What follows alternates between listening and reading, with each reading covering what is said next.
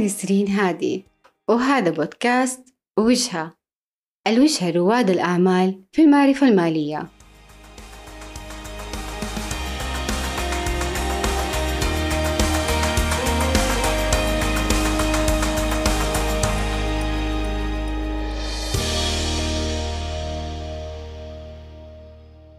عنوان هذا اللقاء ضوابط الشراكة في الشركة ذات المسؤولية المحدودة. يتجه العديد من أصحاب الأعمال لتحويل مؤسساتهم الفردية إلى شركات ذات مسؤولية محدودة. الغاية من هذا التحويل هي رغبة ملاك المنشأة في حماية أموالهم الشخصية، والحد من المسؤولية تجاه التزامات الشركة المالية. صاحب الأعمال المقبل على تحويل المؤسسة إلى شركة، أو صاحب الأعمال اللي اختار الشركة ذات المسؤولية المحدودة تكون الشكل القانوني لمنشأته. إيش يحتاج يعرف عن نظام الشركات وعن ضوابط الشراكة؟ طبعا الكيان القانوني للشركات يحدث فارق في تكوين رأس المال واتفاقيات الشراكة من حيث قيمة الحصة ونسب الملكية ومن حيث صورة الحصة المقدمة من الشريك. نجي ناخد فكرة عن أقسام الشركات في نظام الشركات ونتعرف على الاختلافات اللي بينهم. نظام الشركات يقسم جميع الشركات إلى فئتين رئيسيتين. هي شركات الأموال وشركات الأشخاص. شركات الأموال تقوم على الاعتبار المالي للشركة. ويندرج تحت هذه الفئة شركات المساهمة وشركات التوصية بالأسهم والشركة المساهمة المبسطة.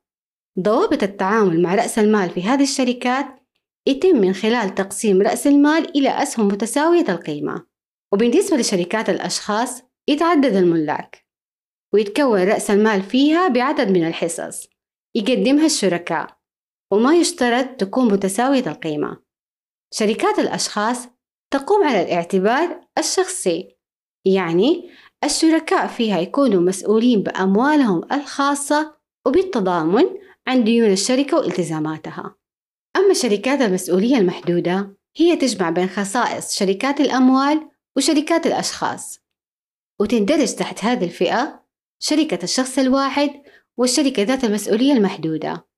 وهذه الأخيرة يتم تأسيسها بواسطة شخصين وممكن أكثر لكن ما يزيد عدد شركائها عن خمسين شريك. أبرز مزايا شركات المسؤولية المحدودة اللي تجذب أصحاب الأعمال نحوها إذا الشركة ما استطاعت الوفاء بالتزاماتها المالية أموالهم الشخصية حتكون في حماية. وراح تكون مسؤوليتهم تجاه التزامات الشركة بحدود رأس المال المدفوع لأن الشركة ذات المسؤولية المحدودة تتمتع بشخصية اعتبارية. وتملك كيان قانوني خاص بشخصيتها المستقلة عن الأشخاص المالكين لها. لها الحق في إبرام العقود ومسؤولة عن سداد الديون المترتبة عن نشاطها الاقتصادي.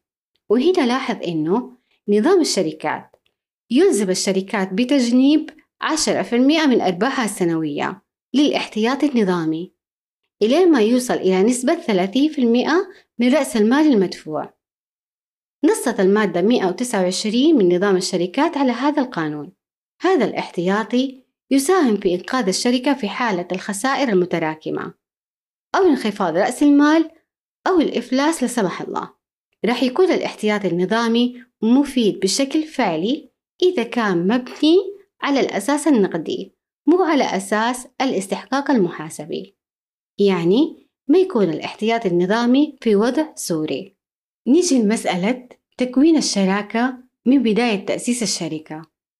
إجمالي رأس المال في الشركة ذات المسؤولية المحدودة راح يتكون بعدد من الحصص يقدمها الشركاء وما يشترط إنه تكون متساوية القيمة ويتوقف حجم الأموال بالمنشأة على طبيعة النشاط وحاجتها اللي تخدم أغراضها واتساعها. بند رأس المال في قائمة المركز المالي يمثل إجمالي رأس المال وراح يظهر فيها بالتفصيل قيمة ونسبة حصة كل شريك. إيش ما كانت صورة الحصة المقدمة؟ طيب إيش يصير في حالة انضمام شريك جديد إلى شركة قائمة بالفعل؟ أي إنه انضمام الشريك صار بعد مضي فترة سنة على النشاط مثلا. في هذه الحالة يفترض إعادة تقييم الشركة بمعنى فصل الالتزامات اللي على الشركة عن أصول الشركة وتحديد قيمة حقوق الملكية للملاك الحاليين. وهنا ما يتم تحميل الشريك الجديد بحصة من الخسارة السابقة كما لا يتمتع بأرباح الشركة لأنه ما شارك في المخاطر. وبكذا يتم أولا توزيع الأرباح والخسائر على الشركاء السابقين وبناء على التقييم الجديد ينضم الشريك الجديد إلى الشركة بحصة في رأس المال بقيمة الحصة المقدمة. أخيرا نظام الشركات يجيز أن تقدم حصة الشريك في صورة نقدية أو عينية أو الصورتين مع بعض لكن تقديم الحصة في شكل مجهول وعمل قاصر فقط على شركات الأشخاص والشركة ذات المسؤولية المحدودة. إذا كانت الحصة المقدمة من الشريك بصورة نقدية أو عينية راح تكون المعالجة المحاسبية لتحديد الحصص ونسب الملكية بغاية الوضوح والاختلاف عليها. الاختلاف والخلافات المستقبلية أحيانا تظهر عند تقديم حصة الشريك على شكل مجهود وعمل.